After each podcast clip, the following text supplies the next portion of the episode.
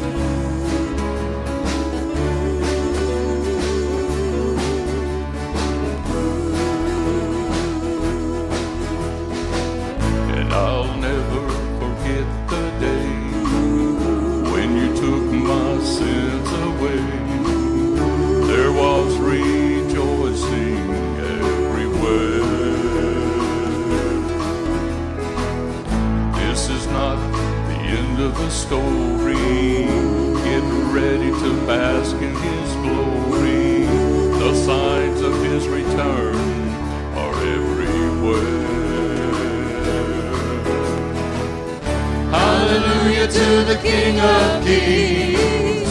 Jesus, you mean everything. You make everything alright. You give me peace in the middle of the night. And I know one of these days I'm gonna see you face to face. And I know I will say. Hallelujah to the King of all kings.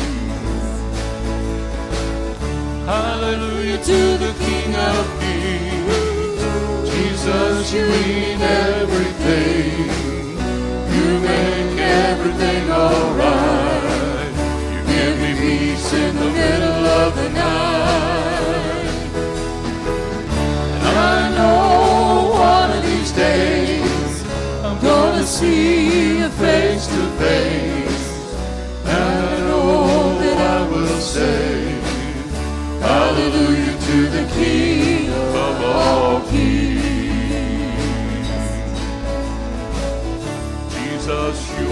here.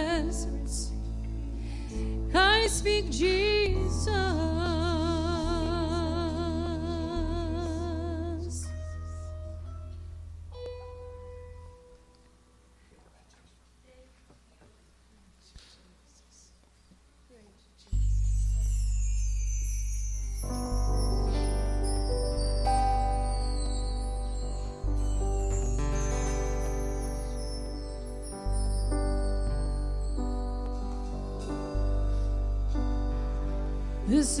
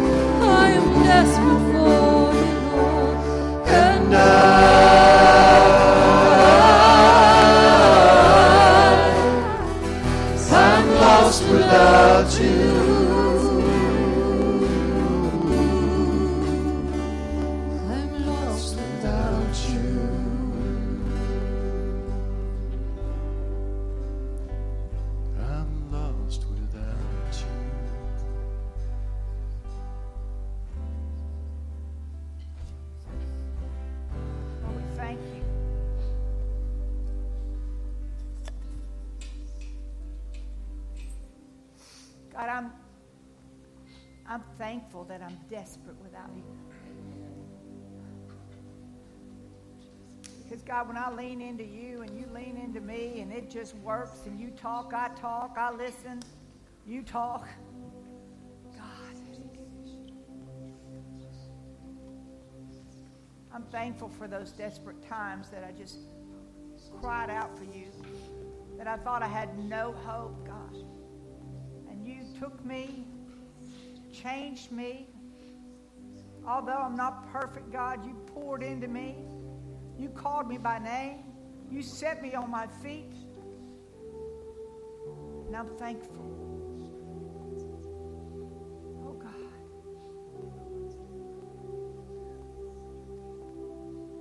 I can't wait to give the message today. Absolutely know without a doubt that this is the one for today.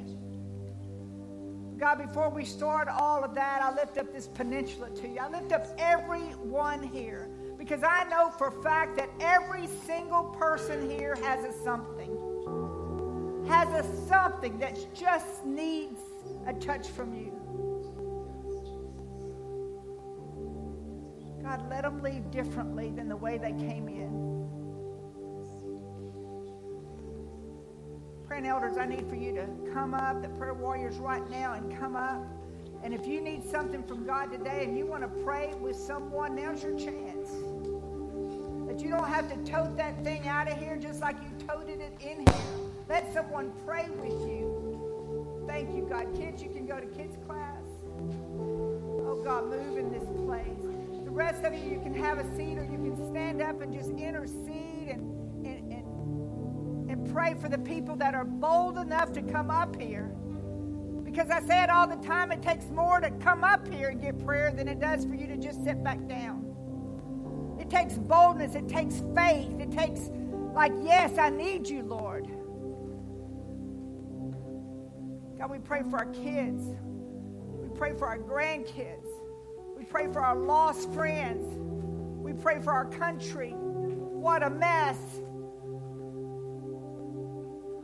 Move in this place. Move in this place, Lord. We lift up every pastor, every church on this peninsula, God. Oh, God. Thank you, Lord. We praise your holy name. You're more than enough, Lord.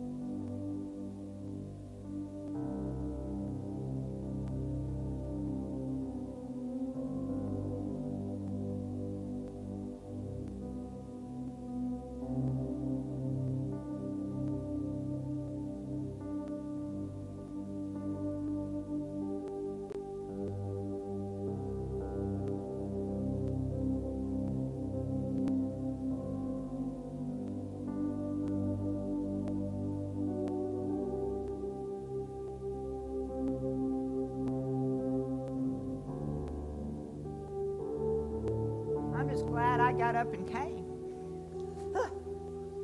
Thank you, Lord. Thank you, Jesus. If we ended church right now, it was enough. It was enough. Thank you, Jesus. We have time if you still need prayer. We have prayer warriors up here.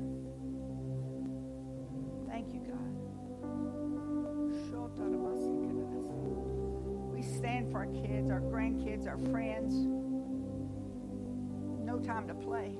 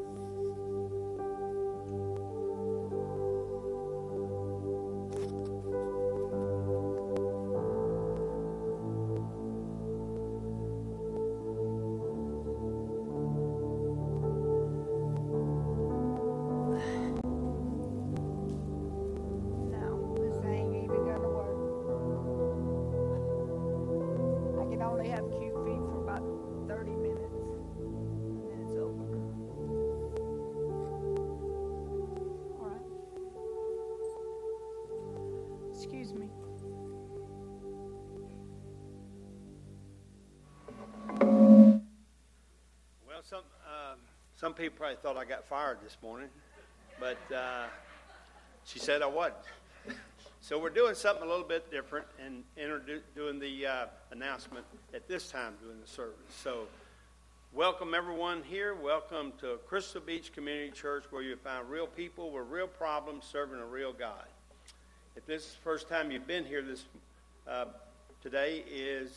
Uh, we don't pass out an offering plate, but if God puts it on your heart to give, you can drop it in an envelope in the white box in the back or behind the seat in front of you. The back of the seat has a QR code. You could take your smartphone and uh, put it right on it, and it'll walk you through how to give that way. And I think there's still a third way now that they're working on another way to give. So anyway, when you're back there in the back, if you wouldn't mind, if you hadn't been here before, put your name, address down, email address, so we can keep up with you here at Crystal Beach Community Church. Very important, we have a prayer ministry. If you have a prayer need for yourself, a family member, neighbor, stranger, put that prayer need uh, on a paper back there. It'll go on a monthly email distribution where hundreds of people pray daily until they get healed.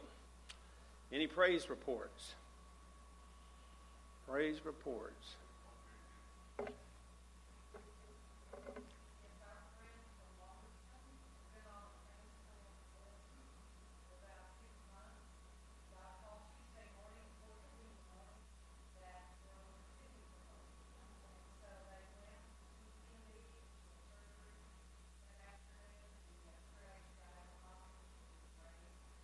Amen. Amen. Thank you, Janet. Any other praise? Okay. Mother's feeling better? Good. Wonderful. We'll keep praying. Yes.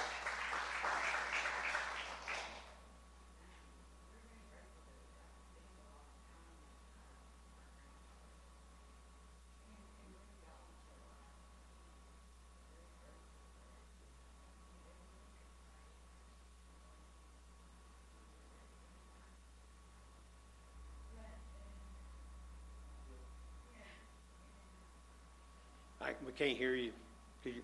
Oh, you can't. You're, granddaughter. We are very grateful that we've had her the last couple of weeks. Been able to sort of involve and able to uh, enjoy time with her. And at the same time, she's been able to go back to Oklahoma, uh, to a maybe not, not the best environment.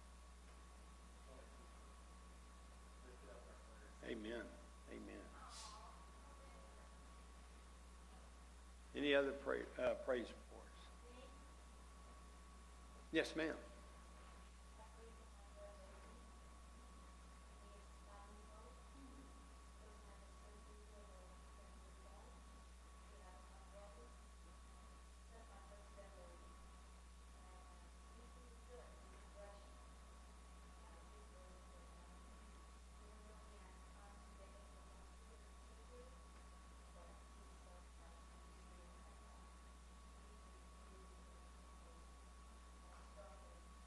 All right. Thank you. She has her uh, grandson.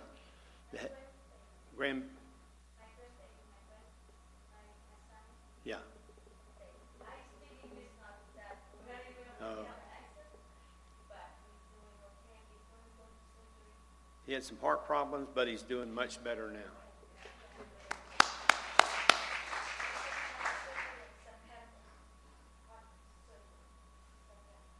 Surgery in September. We'll okay, we'll be praying. All right. Thank you. Okay. I'll go into announcements now.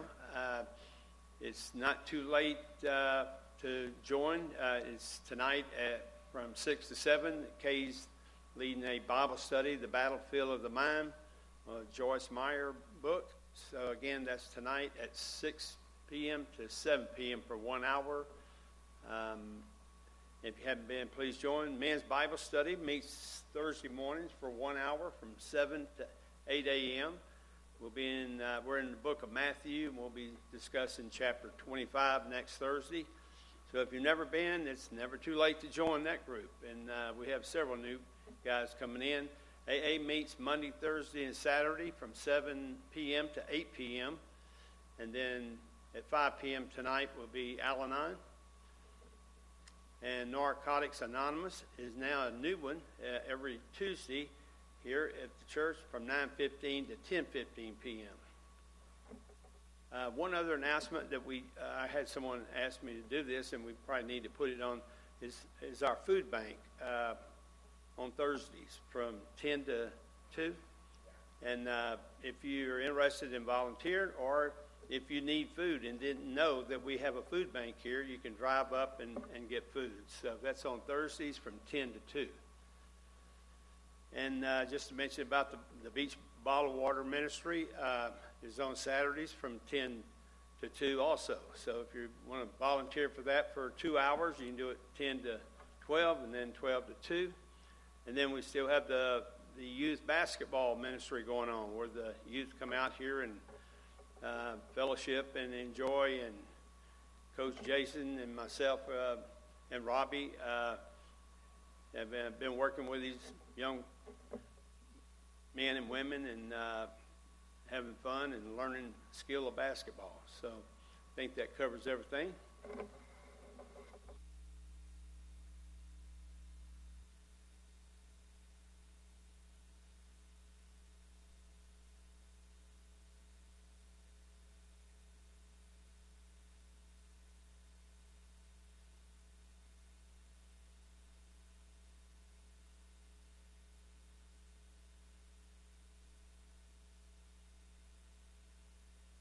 Nell, can you hear me all right? All right, good. Like I say, I, uh, I'm glad to see you here today. You could be anywhere. It's a beautiful day at the beach, hot, and you could be at the beach, but you chose to be here, and I'm glad you're here. I don't know if you'll say that after this sermon. Because this is real and this is raw. And are y'all ready for it? Because I am so ready to tell you about it. Today I have one goal. It's only one. One goal, and it's so deep in my soul, and it must be said today. And there's a sense of urgency in my spirit to lay this out to you clearly so you'll know. There'll be no dancing, no jokes, no Molly stories, although we have some. It's on my heart to make this as clear as possible, and I know Holy Spirit will take over and make it easy for you to understand. You ready? I was called by God Himself to be the pastor here. You may like it, or you may not.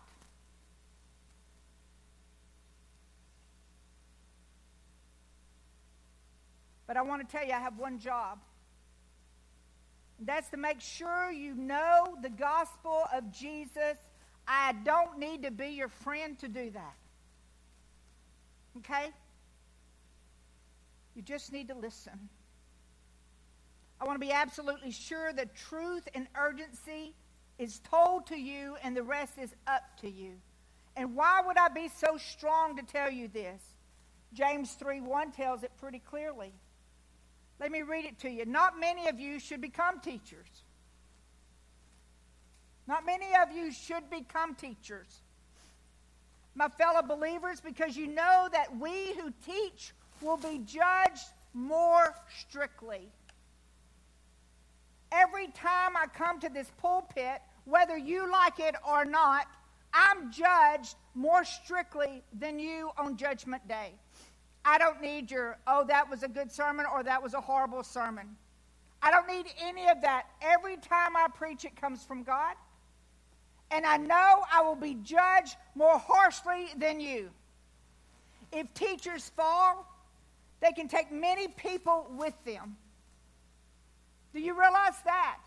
If I fail or if I fall, many of you will follow me in a wrong direction. God will judge teachers on the word according to the kind of impact they have on others called when we're called to lead. There's no doubt. I promise you, if I leave here, I just had a job offer this morning. I'll take it, by the way. I'm far from perfect. I constantly have to check my personal life to make sure I do not settle, and I guard my heart and examine my heart daily. So, why am I checking and double checking myself? Well, I have to, and I hope you are too. Because I know we can continue in this world, or we can't continue in this world the way it's going now. I must tell you today to get ready.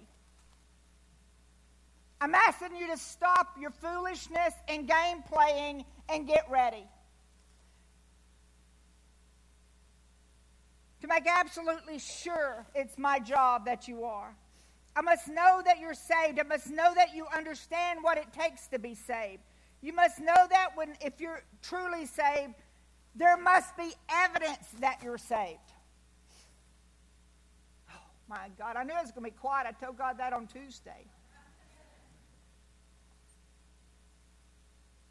To repent means to change. And some I see no change. As most of you know, I was raised Pentecost and sat through more sermons than you would ever imagine. Some I sat in a chair. Sometimes I hid under the chair. I heard so many sermons that Jesus was coming back over and over and over. When God called me to be a pastor, I said, I don't want to preach like that. I don't want to preach like a Pentecostal preacher. Now, what am I doing today after all these years? Preaching like a Pentecostal preacher, minus the white handkerchief and the swinging. I am me, and I can't be anyone else. And as a child, it was scary for me. And most of the young people I went to church with left the church as they got adults. But let me tell you this, and most of the people in my church were family. But they left the church. But I'm here to tell you they're all in church now. They found different churches. But there reaches a time where you must say things like I'm going to say today. If you're a visitor, sorry, not sorry. I know for years people have been saying that the end is near.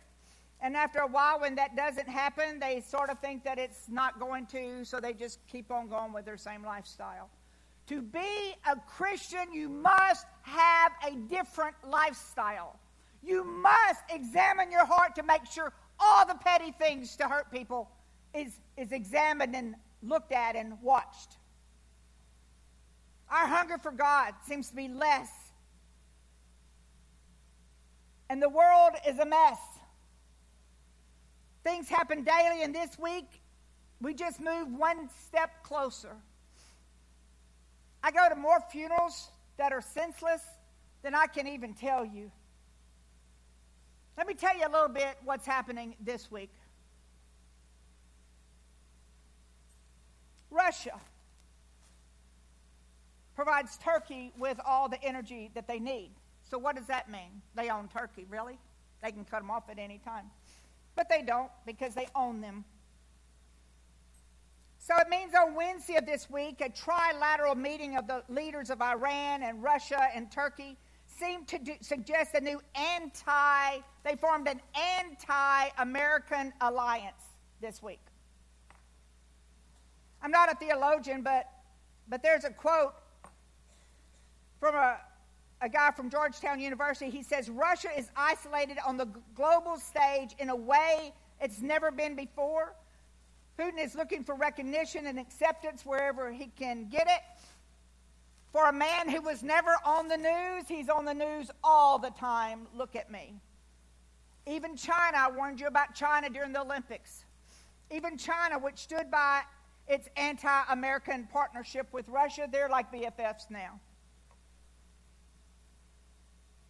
The, the whole war of Ukraine is just Russia's way of flexing its muscles. It has nothing to do with Ukraine.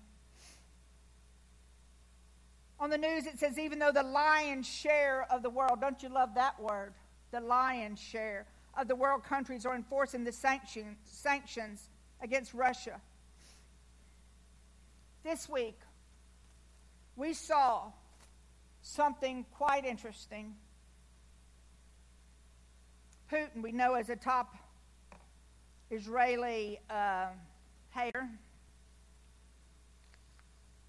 held hands Russia, Iran, and Turkey. Russia, Iran, and Turkey had a photo shoot this week. Holding hands of an anti American and anti Israel alliance that was formed. Get ready, folks. Because 2,600 years ago, Isaiah, prophet Isaiah, said it about as clear as he could say it wrote the, about a future alliance that would come against Israel. We see the alliance is formed, and many scholars believe that this will happen around the time of the rapture. Read Ezekiel 38. They call them different kind of lands, God, all those different. Ca- but if you will study it and research it, you will see those names mean Russia, Iran, Turkey, China, all in alliance. Thus says the Lord Behold, I am against you, O God, the prince of Rosh, Meshech, and Tubal, Persia, which is Iran, Ethiopia, Libya, all are joined on this team. They have one goal take out Israel. And when Israel goes, Jesus comes. Jesus comes. You can be pre trib, pro trib, no trib at all. But I'm telling you, I've got something to say to you today. In Matthew, we're told that all generations that sees Israel's rebirth as a nation in May 14th, 1948, he says that all the end times events have come to pass. Throughout Christian history, there have been believers speculating that the prophesied end times were just about to start. People predicting end times dates usually focus things like war or wickedness or disasters or whatever. They talk about the bad things, the increased fierce storms and hurricanes and volcanoes, and we read about all that thinking, we've heard that for years. Nothing's new now. Bible talks about viruses and severe famines and droughts, escalating tensions between nations. Does that all sound familiar to you at all? What they rarely point out to Jesus is uh, Jesus' words in Matthew 24 14. He said, The ultimate end times is predicting that preaching will be, the gospel of Jesus will be worldwide. Finally, it is. Great progress has been made. I'm not telling you to for you to be fearful. I'm not telling you this to hide under pews like I did. I must tell you this so you'll know that if you're waiting to give your life to Jesus, then please, what are you waiting for? I must tell you this. I've been a mess this week. Couldn't wait to tell you this. Dadgum, quit playing church. Quit hurting people. Quit with your crap. We have no time for that. Let today be the day. What are you waiting for? Do you want to do some type of sin one more time? Is that what you're waiting for? You want to have one more of this or one more of that? God be with you. Many of the doomsday signs which people seize are the things that generate fear. The sign Jesus gave to Matthew 24 14. There's no fear, there's nothing but good news. And let me tell you, I have good news. In spite of all of that world stuff, I have good news for you. That in the end, that God will accelerate. He will pour out Holy Spirit on the earth like never before. And He's doing that everywhere except the United States. He is somewhat here. But if you're not, I heard a uh huh. You must not live in the United States because I'm telling you, what he's doing across the world is mighty. Holy Spirit is being poured out everywhere in a huge, mighty way. What's why not here? We're looking at it. The church. Isaiah made it clear that both darkness and the glory of God will increase to unprecedented levels together in the generation that Jesus returns.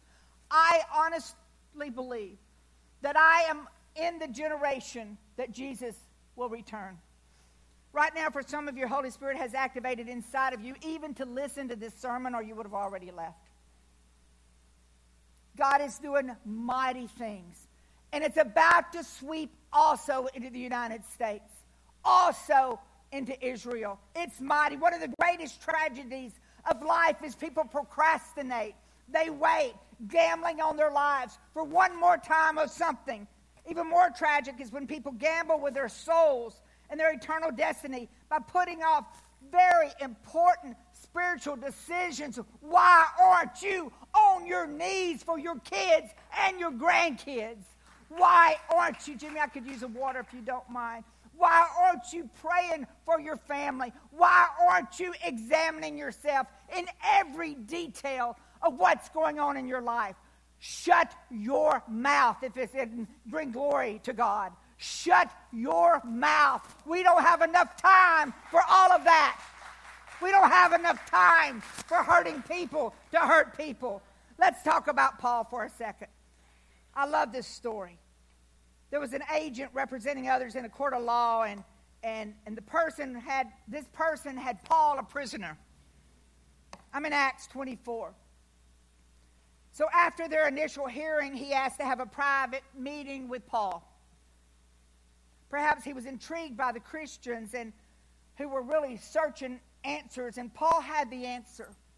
Paul had the answer. And so this is how it all went down. He ordered, thank you very much, he ordered the centurion soldier, he ordered this soldier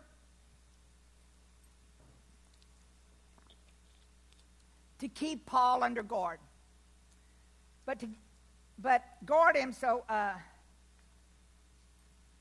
just enough. But it's okay if his friends came to visit and brought him food.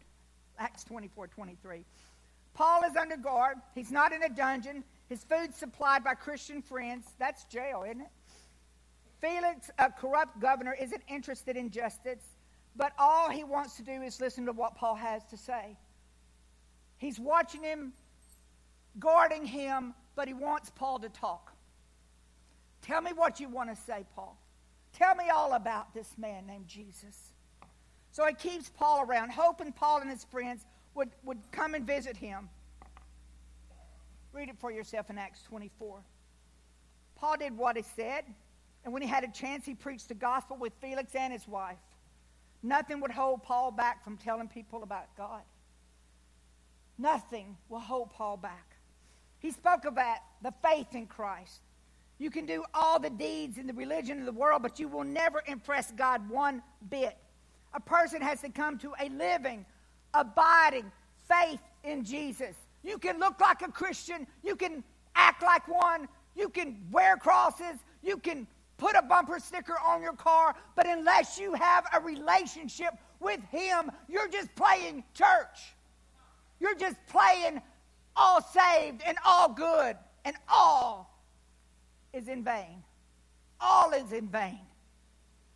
Hebrews 9:27 It is appointed unto men once to die, but after this it's judgment time. Every one of us will die.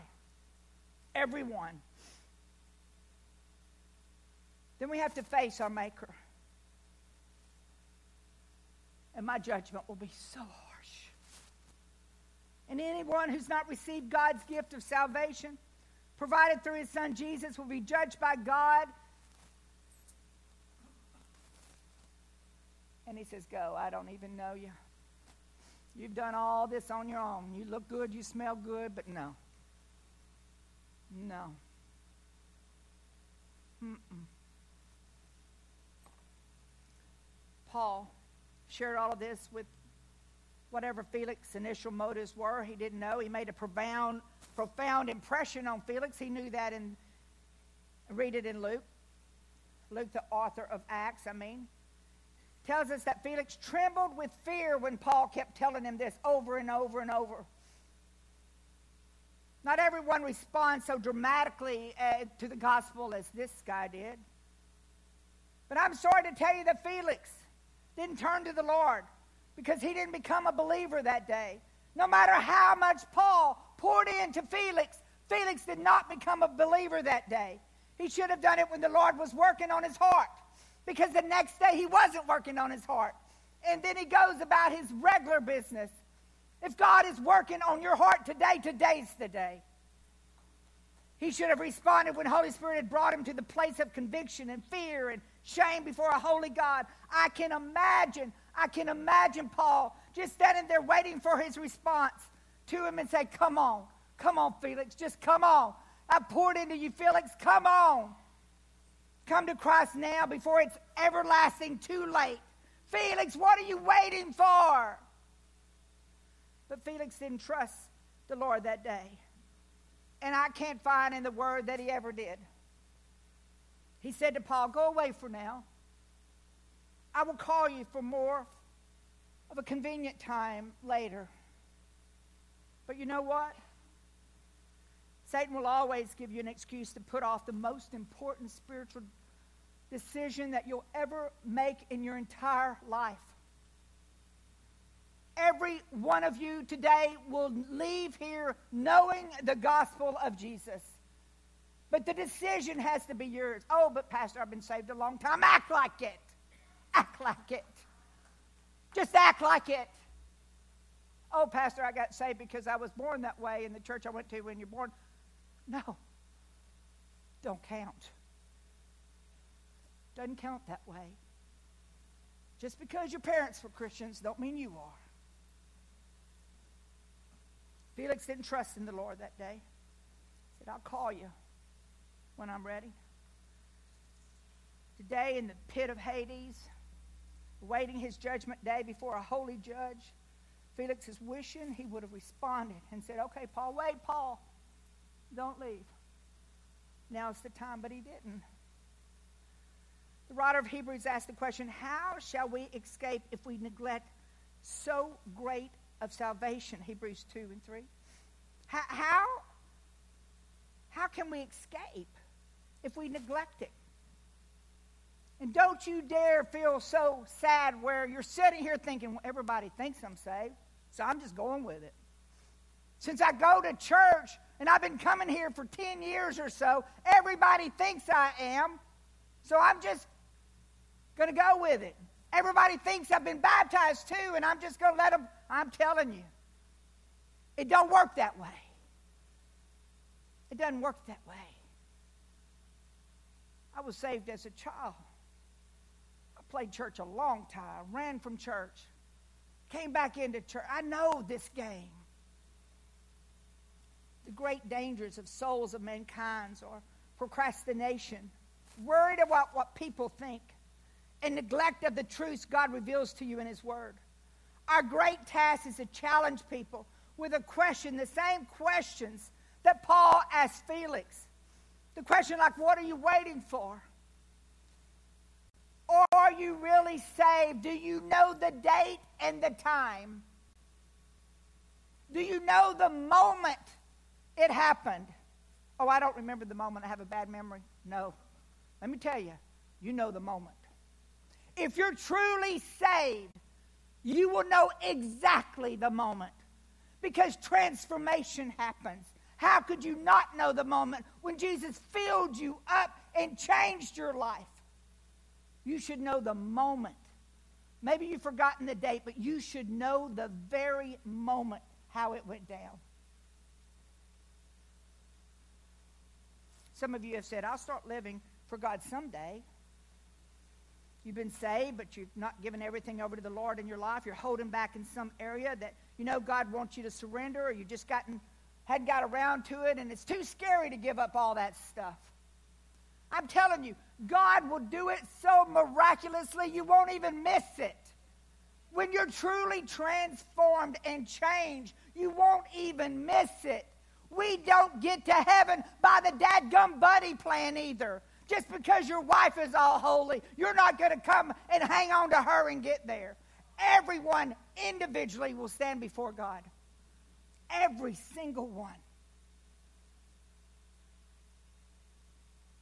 Or what about that day? What about that day when you come to church that next Sunday after Resurrection Day and no one's here but you? Felix, it's too late. You've been saved but you're not giving everything over to the Lord in your life. You're holding back in some area. You've been happy as simply as a believer. I believe, so I'm good. Oh, no, it's so much more than just believing. Are you a believer? Yeah, I'm a believer. You believe in God? Yeah. There's more even than that. When Jesus calls you to a strong demand of discipleship, disciples of Jesus were those who dedicated themselves and their lives to God daily. Jesus is the Lord and Master and the King of their life. That's what God wants from us every day. It will change how you talk, it'll change how you act, it'll change your prayer life, it'll change everything, thank God. You don't just slide into heaven. I've said this before. I just hope I just make it. Oh no. Oh no. You better know that you're going to march in there with those rest of those sold out Christians, and you're supposed to be there. You're so bold to say, Oh, I want to see your face. Where's my mansion? That's what God wants for every single one of us. So, what are you waiting for? Remember Joshua, how decisive he was. When he came to the River Jordan, he boldly declared, Hey, everyone, he says, you, you all have a decision to make. You either got to serve the Lord or the gods of the world. You do what you want to, Joshua says. But as far as me and my house, we will serve the Lord. As far as me and my house, we will serve the Lord. Why are you Christians in church but not at home?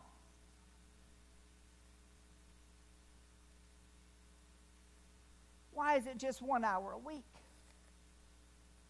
When you're sold out, you're sold out to Him. As far as me and my house, we will serve the Lord. Don't mess with Joshua. God is calling each of us to a commitment and faithfulness of holiness. Peter replied, Repent. Man, being raised Pentecost, we had to memorize this.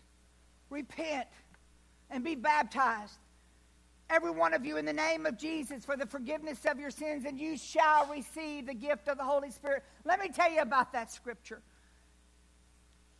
Holy Spirit, you'll receive that. Some of you think, oh, God, I'm going to speak in tongues, and that's weird and that's crazy. All the scripture, or everything the scripture is, is when you're saved, you'll receive the Spirit, which is Jesus Himself inside of you. It's not Holy Ghost, it's not this. Let me tell you what Holy Spirit is. When you're saved, Holy Spirit will come down and move in and abide in you. Your life is forever changed if you just repent. Repent, be baptized, every one of you, in the name of Jesus.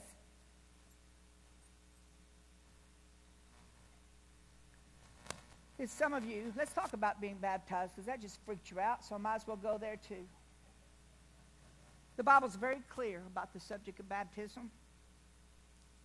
First of all, baptism has nothing to do with getting you into heaven. Sprinkling a baby doesn't make that baby a Christian when it gets older. Sprinkling a baby just makes a baby cranky because you put water on its head. You can be baptized 20 times in any way you want, but if you've never been saved, it's no point in it at all. You'll just go down in the water a dry sinner and come back up a wet sinner. Baptism does not, cannot, never could, and never will save anyone at all. The Bible teaches that we're saved by God's grace through faith in Jesus Christ. Nothing minus nothing is nothing. Jesus said, Verily, verily, I say unto you, except a man be born again, you must be born again. What does that even mean? All that religious talk you're saying. Unless you're born again, unless you receive Jesus as your Savior, you cannot, the scripture says, cannot see the kingdom of God. It's not going to happen, Captain. Not going to happen. So it's by being born again, as Jesus calls it, which the Bible also says being saved, same thing, that you enter into a right relationship with God and made fit for heaven, not by some ordinance called baptism. Let me tell you about baptism. It's commanded by Jesus, and all the po- apostles did it. But it's administered after a true salvation. You have to be truly saved. truly transformed, truly sold out for God and say, I want to be baptized. That's why infant baptism is unscriptural. A baby can't believe and be saved. Every case of baptism, without exception in the Bible, was an adult or a child old enough to know what they were doing. What baptism is. So if you've been baptized as a child in some religion you were in, get rebaptized. Get baptized. Get, get baptized. Be baptized.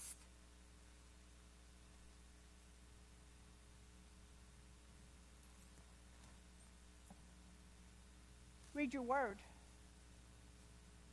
Baptism is a picture of the death, burial, and the resurrection of Jesus. That's what baptism is. That's why the only biblical form of baptism is immersion, which means complete immersion in the water like Jesus did. You go down with every rotten, filthy thing that you've done, and you come out all new. I know many of you attend baptisms, but you have no idea what happens in that ocean. You don't have any idea what me and the person's talking about because you're far away. But I have never baptized anyone that they came out and said, Well, that was good. Or, man, I'll never get this tangle out of my hair. Not one time. You are truly changed and transformed, and everything you've done wrong is gone. Why wouldn't you want that? Today, two things is going to happen. I'll tell you about the first thing later, but the second thing, I'm just going to be hanging out on Crystal Beach Road at the end of the road today at 1 o'clock. If you want to be baptized, never has been, rebaptized, whatever, that's where I'm going to be. 1 o'clock, into Crystal Road to the beach. Bypass all the cars, kick out the beer cans, and make your way to the beach. That's where I'll be. Last, the Bible says that baptism is a public confession that you belong to Christ. Oh my gosh. I've been baptized like three times. Matthew 10 32, 33. Whosoever therefore shall confess me before men, him will I confess also before my Father in heaven. That sounds sweet. That sounds good. But he says, but. But whosoever shall deny me before men, him I will also deny before my Father which is in heaven. Oh, don't you hate those buts? You know what sin does to relationship with God? You know how sin not dealt with stunts your whole spiritual growth? You know in Ephesians 4 30 says, And grieve not the Holy Spirit. Grieve not by your sin, by your play in church, by yourself. Grieve not the Holy Spirit. First Thessalonians says, Quench not. Same thing. Whenever we sin, we both grieve and quench Holy Spirit that lives in us. What are you waiting for? Don't sit here and say, because everybody thinks if I show up on the end of Crystal Beach Road, it would shock everybody that I wasn't baptized. Really? None of that matters when you get to heaven. Go ahead and cross the T and dot the I. What are you waiting for? Why wouldn't you do that? Why wouldn't you do that? I don't know. I don't know. If you love me, you'll keep my commandments, John 14, 15. If you really love the Lord the way you sing in church, how can you willingly disobey the Lord? How can you nurture and excuse and hold on to stuff in your life? Vengeance and jealousy and, and unforgiveness and all of that. If you really love the Lord, what are you holding on to? Salvation cannot be earned in any way. No way. It was earned on that cross.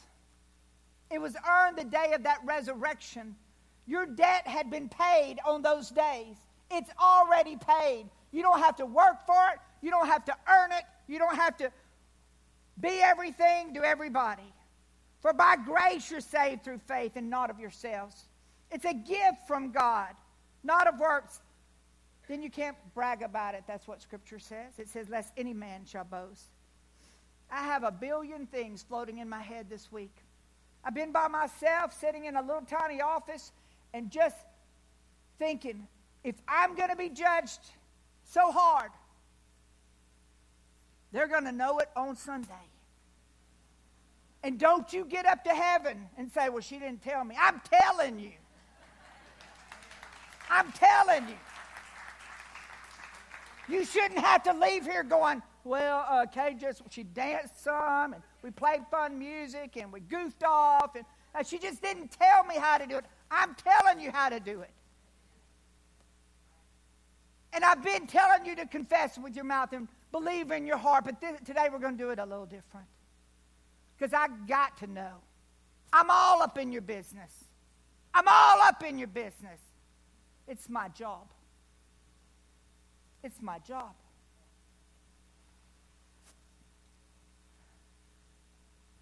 The one thing I have to tell you is you cannot spend eternity in heaven without salvation. You're not born saved. You're not going to work yourself to, to do that either. Or if you think you're just a nice person or you give a lot, I'd rather you not give a dadgum penny. Not one penny. I just got to know that you're saved. I just got to know it. So today I ask, and have asked many times, for you to walk on the beach or think about getting saved. But today, you can say the prayer from your seat. You can come up to the front. I'm not going to ask you to hold your hand and every eye shut and all that stuff. I've done that and I was a peeker the whole time. What? I thought they were saved, whatever. I'm assuming all of you are not. You must confess with your mouth. What does that even mean? It means, God, I've been playing church way too long.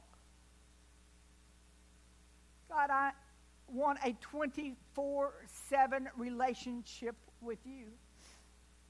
God, I don't want to be one way this time and one way the other time, and whomever I'm with is who I am. God, I'm sorry that I've played all this time like I was saved all these years, and I know that I'm not.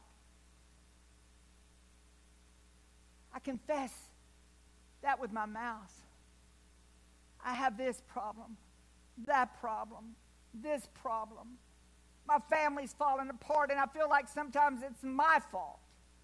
But God, I'm here to be me before you, to say, I confess with my mouth. And God, I believe in my heart, not that you're just some superhero. I believe in my heart that you came to seek and save those that are lost. Luke 19:10. I believe that you died on that cross for me. I believe on the third day you were resurrected and you walked around. And I believe you allowed your Holy Spirit to fall to guide us, to counsel us. I believe in you. I believe in you. And Father, another thing people are going to know it because I'm going to tell it. They're going to know it because they can see a difference in me. I'm going to back away when it gets a little weird. I'm going to choose my friends and hold them close and not just be everyone's friend. I'm going to guard my heart. Holy Spirit, I'm going to be listening every second when you go, no. Uh uh-uh. uh Yeah. Okay. Move. So if I'm talking to you today, I'm going to give you a little time, or you can come up front. Doesn't matter. If you're bold enough to come up front, come up front. If you're not, you can just stay seated for a while. But I got to know. I'm not God. I just got to know that I did my job. Father God, move in this place. Convict people that just thinking that they are and they're not. God, move.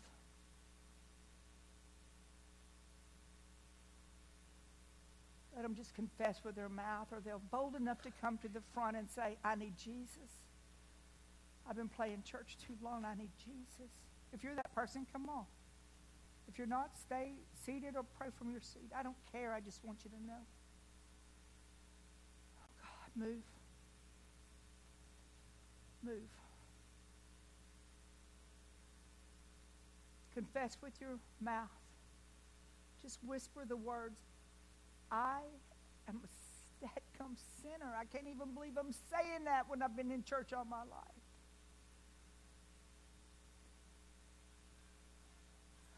He's calling you. I'm a sinner. Confess with your mouth.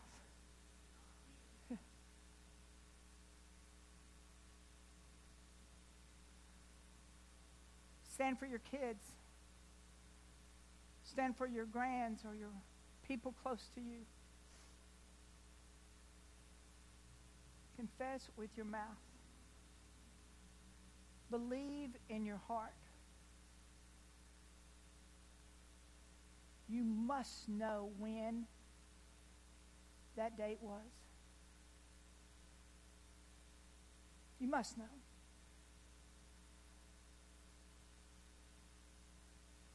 God, that's all I got. You do the rest. You can convict here or later. I'm going to be at the beach at 1 o'clock. Lord, I, I know you'll be with me. If one comes, great. If 20 comes, great. If none comes, then I'll know. Then I'll know. Thank you, God. Confess with your mouth. Believe in your heart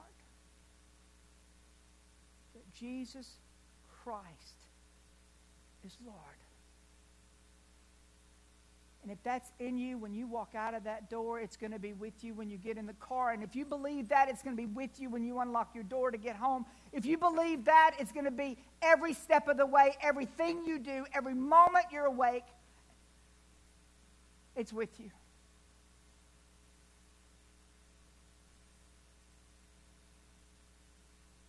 We don't clock out.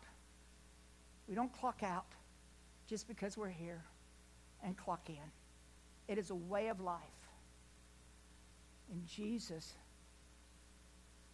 Jesus' mighty name, I thank you, John. Oh, God. We built these brand new fancy uh, altars, and we have three. I'm not ready to close, so just chill.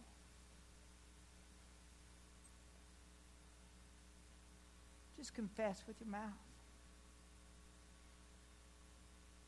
God, I thought I was saved. Maybe it was a religion I was raised in, whatever. Somebody told me it was one way, and I don't see it that way, and I'm here. God, I got saved when I was a kid. I don't even remember. I don't even know how that went down. I'm here. Thank you.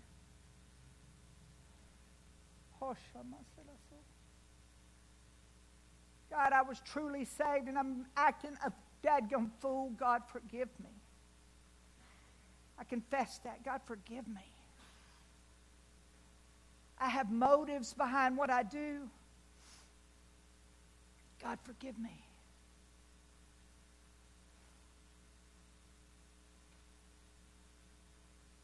We have time.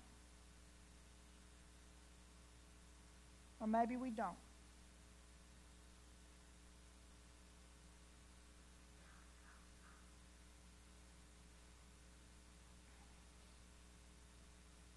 Come up, kneel down, and confess with your mouth. Whisper in your mouth and believe in your heart that you are saved. What are you waiting for? I feel like Paul when Felix said, I'll do that later, Paul. I appreciate it.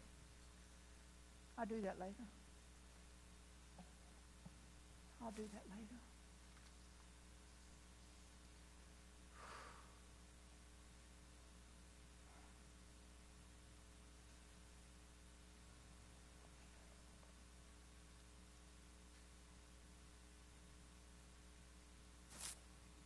You declare Romans 10 9, my Bible's open. With your mouth, Jesus is Lord, and you believe in your heart that God raised him from the dead, you will be saved. For it is with your heart that you believe and are justified. And it's with your mouth that you profess your faith and are saved. As Scripture says, anyone who believes in him will never be put to shame. Because there's no difference between a Jew and Gentile, it says. The same Lord is Lord of all and richly blesses all who call on him. Verse 18, 10 18, everyone who calls on the name of the Lord will be saved. Will be saved.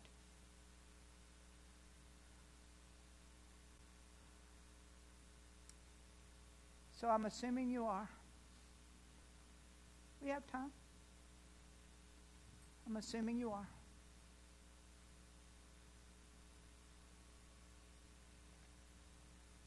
I'm assuming you are.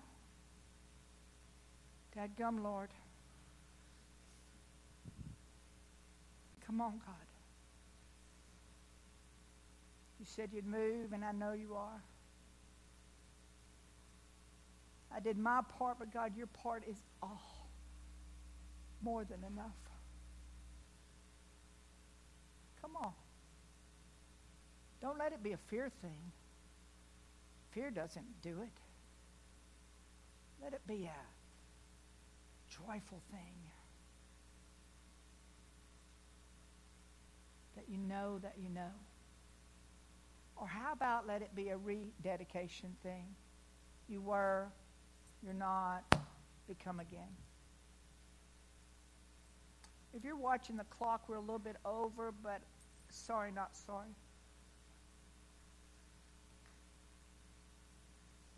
Confess with your mouth, believe in your heart, and you will be saved.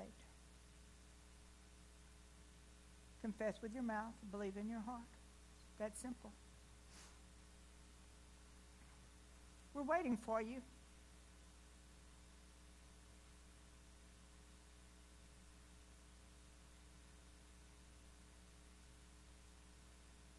I would have long closed if Spirit's not saying, wait.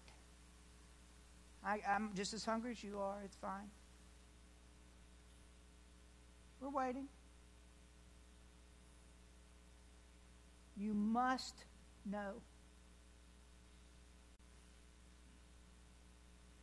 You must know. Just tell God you're sorry.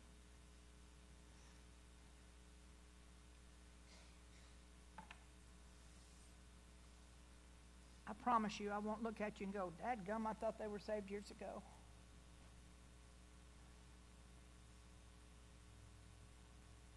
I'll be like, oh, thank you, Lord. We need to examine ourselves daily, and for me, almost seconds to seconds.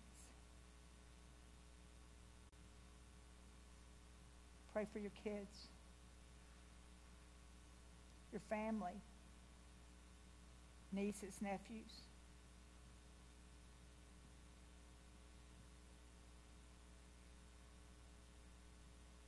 Thank you, God. If every person tells just one person, we could change the world.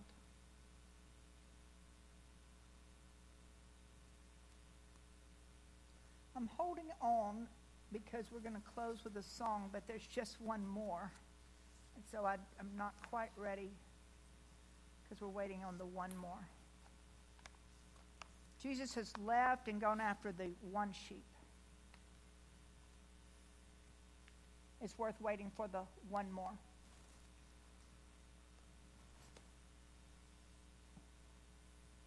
Thank you, God.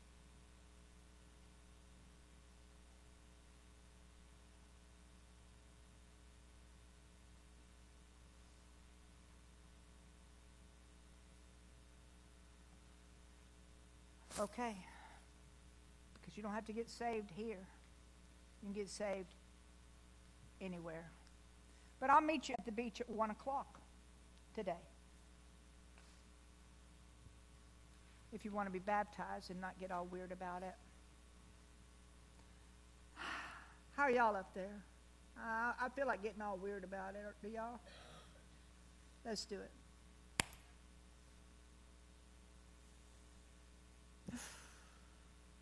I gotta go home barefooted. Go ahead. Oh, go watch TV. Amen.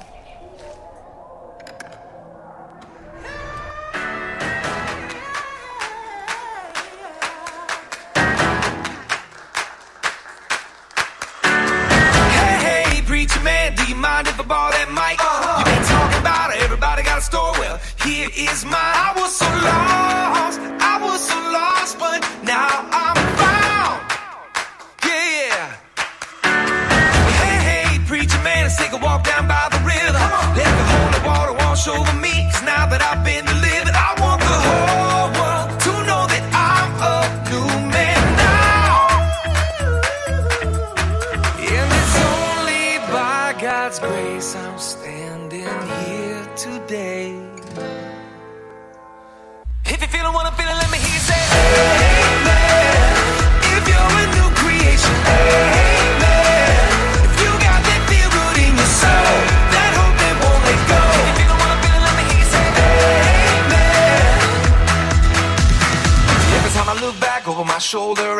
life he saved me from. Every time I look back over my shoulder, I can see the life he saved me from. Thank God. Hey church, now you see this little light of mine. Well, my question is a simple one. Who's next? Come get in line. I'm